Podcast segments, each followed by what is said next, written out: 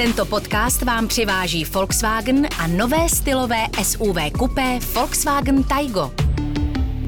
Volkswagen. Je středa 25. května. Posloucháte Studio N, tady je Filip Titlbach. Dnes o opičích neštovicích.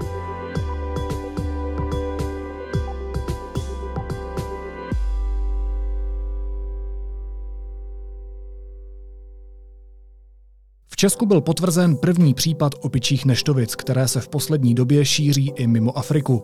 O jak závažné onemocnění jde? Kdo je opičími neštovicemi nejvíc ohrožen? A jak se virus přenáší? Budu se o tom bavit s Ivou Bezděkovou, která se u nás v redakci věnuje zdravotnictví. Ivo, vítej, ahoj. Ahoj. Co to zase je? Je to uh, další epidemie, která zatím uh, nemá ale nějaké znaky toho, abychom se toho obávali, tak jako covidu, jestli si chtěl slyšet toto. To jsem chtěl slyšet. A o co konkrétně jde u těch opičích neštovic? Uh, opičí neštovice jsou nemoc, která původně se šířila pouze mezi zvířaty, ale z nějakých záhadných důvodů nyní přeskočila na člověka a začala se šířit také v Evropě a proto jsme si toho začali všímat i my. Respektive uh, ta původně opičí nemoc se šířila v Africe už uh, řadu let, mm-hmm. ale teď vlastně od toho 7. května se začala rozšiřovat i mezi lidmi v západních zemích, ve Spojených státech i v západních zemích Evropy. A jak se to projevuje? Když chytnu opičí neštovice, tak jak poznám, že jsem se nakazil? Vypadá to jako klasické neštovice? Eh, začíná to jako běžné onemocnění, třeba chřipka, kdy člověka bolí hlava, má teploty, bolí tě záda, svaly a zhruba tak jako za jeden až pět dnů se začnou objevovat puchýřky, které uh, vypadají trochu jinak než ty klasické neštovice mm. a které taky strašně škrábou. Právě jsem se o tom bavila s lékaři a oni říkali, že pokud si pamatujeme ještě někdy ty uh, neštovice plané, které jsme měli v dětském věku a měli jsme pocit, že se teda jako opravdu škrábeme, tak u těchto opičích neštovic se škrábeme ještě mnohem víc. Mám pocit, že mě všechno svědí, jak se o tom bavíme. Takže nejprv má člověk pocit, že má chřipku, pak mu dojde, že by mohl mít covid, protože, má, uh, protože ho bolí hlava, bolí ho záda, pak mu naskočí teda puchýře. Jak jinak vypadají než ty klasické Eh, neštovičí. Tady je potřeba říct, že eh, mají společné pouze název, že jsou to neštovice Aha. a že jsou to puchýřky. Jinak jde o úplně jiný virus. Aha. Vlastně ty uh, plané neštovice, ty dětské v uvozovkách, tak uh, ty jsou takzvaný herpes virus a uh, tyto opičí neštovice jsou příbuzné pravým neštovicím a uh, Projevují se tedy sice puchyřkami, ale uh, u těch uh, opičích neštovic to je takové vlastně jakoby dů, důrazné mm, znamení, nebo kdybychom si neměli z toho odnést nic jiného než toto, že se vyskytují také na dlaních nebo na chodidlech. Mm-hmm. U těch dětských, u těch planých neštovic toto většinou nebývá, většinou na trupu nebo na břiše, jo. ale na těch dlaních a na, na uh, ploskách nohou se prakticky nevyskytují. Takže to je takové varovné znamení, pokud se ti objeví puchýřek na ruce, na dlani, mohou to být opičí neštovice. No a nakolik je to onemocnění závažné? Protože všechny asi napadne, a bavili jsme se o tom v úvodu uh, po těch pár letech s globální pandemí, uh, toto srovnání s covidem. Tak uh, je to něco, co může být ohrožující jako COVID? Je to něco, kvůli čemu můžu skončit na jipce v nemocnici, kvůli čemu můžu umřít? Jsou vlastně jakoby dvě pozitivní zprávy. Teď jsem se bavila s infektology a opravdu mě uklidnili, protože za prvé se na rozdíl od covidu ty opičí neštovice nepřenášejí běžným mluvením. My když tady mm-hmm. takhle spolu mluvíme a ty bys byl nakažený, tak je dost velká pravděpodobnost u covidu, že by ho mohla chytnout, protože jde o respirační onemocnění. U těch opičích neštovic uh, jde o kontaktní uh, nákazu, to znamená uh, musel by člověk uh, podávat si ruce nebo blízký kontakt a podobně, sdílení ručníků, lůžkovin, prostě kdy nejhorší vlastně na tom je, pokud bychom si třeba podávali ruce a už by jeden z nich měl jo, třeba jo. právě ty pupínky, vlastně největším zdrojem nákazem je, jsou samotné ty puchýřky, škrábání, kdy se člověk poškrábe, pak druhému podá ruku. Čili z tohohle toho pohledu to není tak nebezpečné právě proto, že to není zákeřné, kdy člověk sedí vedle někoho a jenom tím, že s ním mluví nebo dýchá, tak tak uh, může to onemocnění dostat. Takže se mu můžeme lépe vyhnout. Mm-hmm. To je za prvý. A za druhý, přece jenom už uh, je asi zhruba 140, uh, eh, ono se to rychle mění, ale zhruba 140 nemocných v Evropě a zatím drtivá většina z nich má velmi mírný průběh Smrtnost v Africe u tohoto kmenu těch opičích neštovic je 1%. Mm-hmm. A mhm. to je v Africe, kde je zdravotnictví na úplně jiné úrovně než u nás. A u nás to zatím probíhá opravdu velice lehce, především u dospělých, bez trvalých následků. A i když, a to všichni asi jsme už viděli, takové ty hrůzostrašné fotky těch puchýřů a kráterů, tak oni se prý docela rychle hojí, takže by člověk ani neměl pak být nějak zohyzděn si mě docela teď uklidnilo. Já jsem tě nechtěl obejmout před tím podcastem dneska, když jsem se načítal ty texty, ale po podcastu tě když tak obejmu. Ne, ale právě to objímání, když to mu se ještě dostaneme, asi možná, když se ptal na tu epidemii, no. uh, jakoby uh, surování s covidem, tak možná právě ta fyzická vzdálenost teď jako bude zase, zase předmětem uh, nějaké obezřetnosti. Roušky nepotřebujeme, ale přece jenom na to podávání si rukou, mytí si rukou a podobně, to bude potřeba. Tak já tě neobejmu. Ještě mi řekni, koho se ty opičí neštovice se nejčastěji týkají?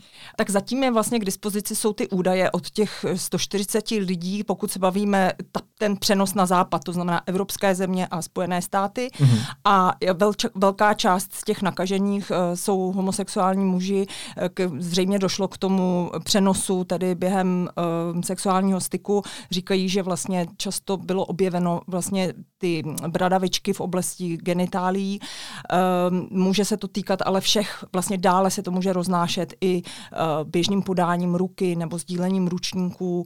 Eh, zatím tedy se vyskytují ty neštovice hlavně u dospělých. Vlastně to je také zajímavé, že zatím uh, nejsou žádné děti v Evropě, nebo úplně minimum, čeští lékaři o nich neví.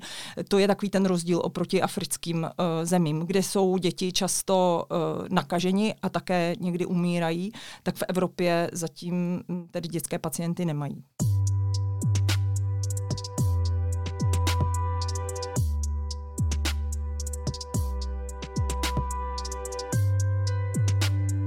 Když člověk ty opičí neštovice chytne, tak eh, půjde na nějakou dobu do karantény? Uh, ano, teď vlastně my jsme mluvili o tom, že máme první tedy potvrzený případ už státním zdravotním ústavem a teď zkoumají ještě v rámci styků uh, tohoto pacienta některé další kontakty a pokud vím, tak uh, vlastně úřady už řekly, že všichni ti, co byli v kontaktu s tímto nakaženým, tak odejdou do karantény. Na jak dlouho a jak, jak tedy bude ještě dohledávání těch hmm. dalších hmm. kontaktů, to ještě není úplně zřejmé, ale je jasné, že v tomto asi začíná vlastně také ta éra, co známe z covidu, že tady budeme odcházet do karantény. Včera jsme zvyklí, že? Jsme už zvyklí, už to máme natrénované. Jaký jsou ty rozdíly mezi planými neštovicemi a opičími neštovicemi? Protože ty si v úvodu říkala, že je to vlastně něco úplně jiného.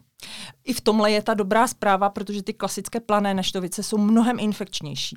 Tam v tom dětském kolektivu, vlastně pokud dítě ze školky přineslo plané neštovice, tak byla otázka chvilky, kdy lehla celá třída. Mm-hmm. Dokonce mi říkal lékař, že když je nakažený u nich na, třeba na infekčním oddělení, tak se to šíří i mezi patrama, prostě vzduchem. Je to vysoce infekční.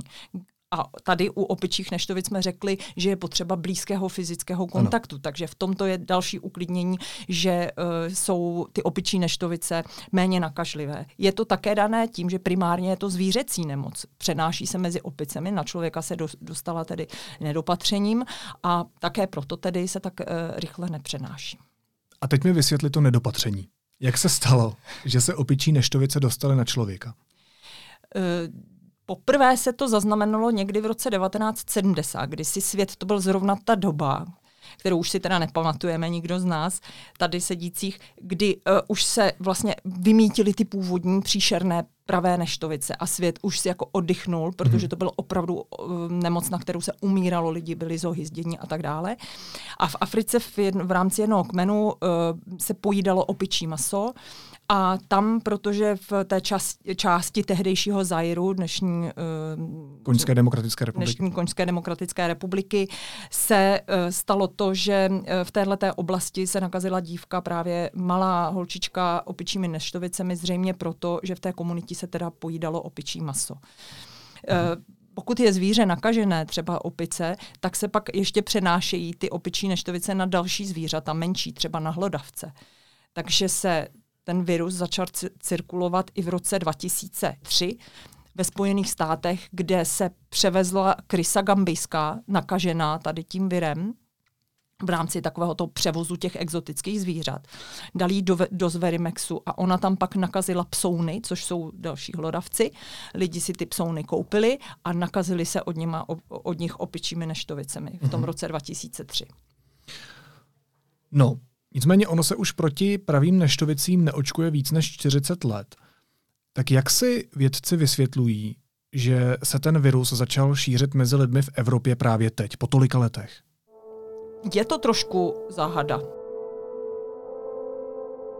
to si musíme říct, že je jedna z teorií to, že se už přestalo očkovat a že uh, vlastně většina teda lidí už nyní není chráněna. Hmm. Protože do roku 80 v rámci povinného očkování se všichni uh, nechávali očkovat proti pravým neštovicím a teď už je jakoby víc lidí, kteří to očkování nemají, protože je průměrný věk tak těch 42 let, než ty, co ho mají. Tak je možné, že vlastně celková ta kolektivní imunita nějak vyprchala ale přesně si člověk říká, proč právě teď proč už to třeba nepřišlo před pěti lety. Ona částečně odpověď, že třeba v, té, v, tom, v těch Spojených státech, když tam byly dovezeny ty zvířata, jak jsme říkali, tak se také nakazili ti lidé. Hmm, hmm. Prostě někdo říkal, že ten virus e, našel to správné místo právě teď a nějakým způsobem za, e, zapustil kořeny. Ale e, vědci budou vědět ty odpovědi tady na tyhle otázky, až rozluštějí ten genom, protože ten genom té opičí chneštovici je uh, velmi dlouhý a trvá chvíli, než ho sekvenují a než zjistí, jestli tam nedošlo k nějakým výrazným mutacím oproti tomu původnímu opičímu viru, který známe z Afriky nebo který se vyskytl v těch, těch Spojených státech. To by mohl být, až ho přečtou každým dnem, už na to ty věci čekají a těší se. To by mohl být jako docela průšvih, kdyby se v tom genomu našly nějaké výrazné mutace, které by ukázaly, že se uh, ten virus bude třeba časem šířit rychleji, bude rychleji mutovat a podobně. Kdyby tady byl s náma Petr Koupský, tak by nám řekl větu, každý virus mutuje, Filipe. Takže tím, že mutuje i tento virus, tak jsou tady na místě obavy, že ta nemoc ještě třeba v čase může být ještě horší? On je uh, rozdíl mezi koronavirem a opičí chřipkou v tom, že koronavirus je RNA virus hmm. a ten ze své povahy mutuje rychleji. Je to kratší Aha. a replikuje se rychleji. Opičí uh, neštovice jsou uh, eh, DNA virus, je šestkrát tak delší. Uh, virologové říkají, že má nějakých 180 tisíc písmenek, mm-hmm. šestkrát tak víc než uh, ten uh, RNA virus a tudíž, jak je velký, tak se prostě tak rychle nereplikuje. Čili může samozřejmě mutovat, ale když si vzpomeneme na ty mutace, které šly za sebou, třeba každý čtyři měsíce se najednou zrychlil, tak tohle by podle virologů, uh, kteří se specializují na tyhle tropické nemoci nemělo sedít. Tak ještě, že má tolik písmenek. Existuje nějaká účinná prevence a napadá mě zase eh, typická hygiena jako u koronaviru, to znamená držet si nějaký odstup, mít si ruce, provádět tu hygienu, tak je nějaká prevence, jak se proti opičím neštovicím chránit? Eh, o, oproti koronaviru, to je ještě důležité říct, máme ještě další dvě výhody. Že tady je vakcína a že tady je antivirotikum. Vakcína je tady už od roku 2019, což je celkem zajímavé, protože uh, tehdy už tedy tady byly ty opičí mhm. neštovice, v, jak jsme říkali, ve Spojených státech a i tady byla obava možný, možného bioteroristického útoku, že by se ještě z těch laboratoří, kde zůstaly ty viry těch pravých neštovic, mohly aktivovat a že by je mohli nějak, nějací teroristé použít. Takže tady je nějaká vakcína. Jak moc je účinná, zatím nevíme, ale je už k dispozici. Mm. A je tady taky antivirotikum. Právě z těch důvodů, že to na rozdíl od koronaviru není úplně nová nemoc a už se na ní svět nějak přichystával. Takže to je vlastně pro případ, kdyby se to začalo šířit, kdyby, jak nedej bože, tedy eh, ten virus nějak mutoval, naplnily se obavy skeptiků. No a co se týče té bezprostřední prevence, také jsem se dneska ptala teda infektologů, říkali uh, úplně základ, není potřeba žádných respirátorů, mít si ruce, dezinfikovat a držet trošku odstup od neznámých lidí a taky od lidí, kteří by mohli teď pobíhovat třeba v té střední nebo západní Africe, to je potřeba ještě říct. A nejít, ne, nejíst nedovařené maso neznámého původu. Například hlodavce. A dá se očekávat, že se toho v Česku, kromě toho jednoho potvrzeného případu, o kterém jsem mluvil v úvodu, objevilo už víc, akorát o tom třeba ještě nevíme, jako je to právě u toho covidu? Tak už státní zdravotní ústav už prověřuje další případy. Je mm-hmm. zřejmé, že se to přece jenom bude přenášet, protože je to infekční onemocnění. Takže k těm, co jsou teď pode, podezření, tak přibydou určitě další. Když se podíváme do Británie, tak ta už jich má desítky, myslím Francie také. Takže to od, otázka času, kdy přibydou další případy, ale asi není opravdu potřeba se děsit a hledat tam paralelu uh, s tím covidem, kdy jsme také sledovali každou chvíli další případ nakažených a um, lékaři vyzývají k tomu, aby lidé byli v klidu a aby tu paralelu tam nehledali. Takže nemůže to celé přerůst v nějakou významnější pandemii, třeba celoevropskou. Mohlo by to přerůst ve chvíli, kdy, jak jsem říkala, by se přečetl ten genom a zjistilo se, že e, jsou tam opravdu nějaké odlišné mutace a ten virus by se začal chovat jinak než teď. A e, za druhé, musel by třeba, tak aby to bylo nějakým způsobem alarmující, uh, začít být třeba i víc uh, nebezpečný, protože zatím se zdá, že, ten, že ta nemoc probíhá tedy v klidu. Na druhou stranu, ale je, to je také třeba říct, že, uh, že jiné státy se chovají poměrně obezřetně, hmm. že třeba američané už začínají očkovat Eh, vakcínou, o které jsme mluvili, zdravotníky, takže zřejmě se obávají toho, že by to mohl mít nějaký uh, horší průběh. Německo už objednalo 40 tisíc vakcín a chce s ním taky očkovat vlastně rizikové osoby. Otázka je, ta vakcína je živá, není úplně ještě vyzkoušená, tak je tam také otázka, jestli jakoby to riziko nebude větší z té vakcíny, než uh, z Jasně. toho samého uh, průběhu onemocnění. Uh, Česko zatím tu vakcínu uh, nemá a mm, zjišťujeme, jestli ji bude kupovat. Takže to jenom jakoby na tu druhou stranu, abychom to nezlehčovali, že stále ještě, že je dobrý být připravený. Takže pokud tě poslouchám správně, tak je dobré být opatrný, je dobré být připravený, ale děsit se toho nemusíme. Jako stačí covid a válka a nemusíme si prohlubovat tu aktuální kolektivní depresi ještě tímhle. Přesně jsem tohle říkala lidem, se kterým jsem včera mluvila a e, říkala jsem jim, neděste se zatím, proto opravdu nejsou důvody. Je toho dost, čeho se můžeme teď děsit. Přesně tak. Říká reportérka deníku N Iva Bezděková. Ivo, moc ti děkuju a měj se hezky. Ahoj. Já taky děkuju za pozvání. Jdem se obejmout. Tak jo. Tak jo.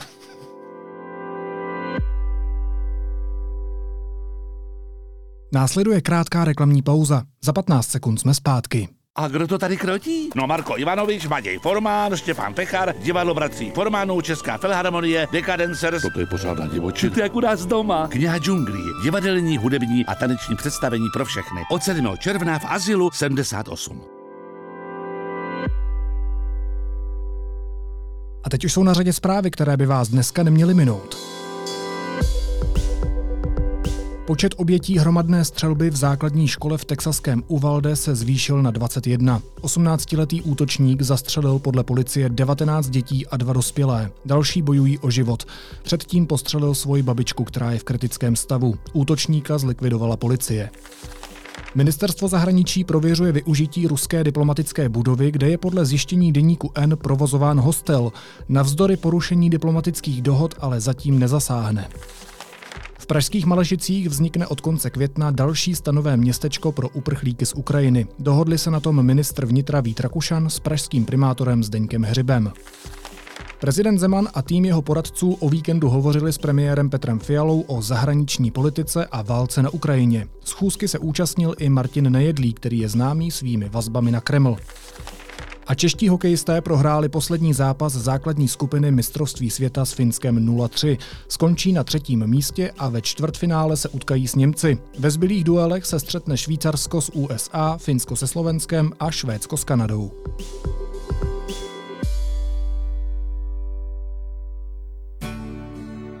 A na závěr ještě jízlivá poznámka. Čtyři z deseti poradců prezidenta Miloše Zemana oznámili, že končí. Jednou všechno prostě končí. Mluví o tom, že jim došla trpělivost a že pravidelné víkendové schůzky na zámku v Lánech, které se konají jednou měsíčně, považují za ztrátu času. Já se touhle písní loučím a naši bránu zavírám. Život je na zbytečnosti krátký. Krásný vzpomínky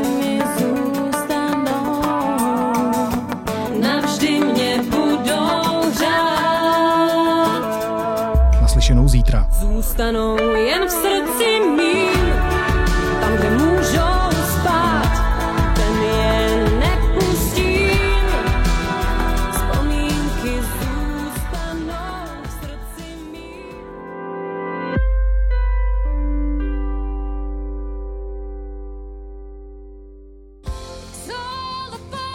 Losers Cirque Company, 420 People a Maranata Gospel Chor uvádí původní akrobatický muzikál z prostředí rajského korporátu s názvem Nebesa v hlavní roli s Jiřím Kornem a s Petrem Jeništou v alternaci. Přijďte nás navštívit do letních zahrad Anežského kláštera. Vstupenky na Nebesa jsou již nyní k dispozici na www.divadlobravo.cz lomeno nebesa.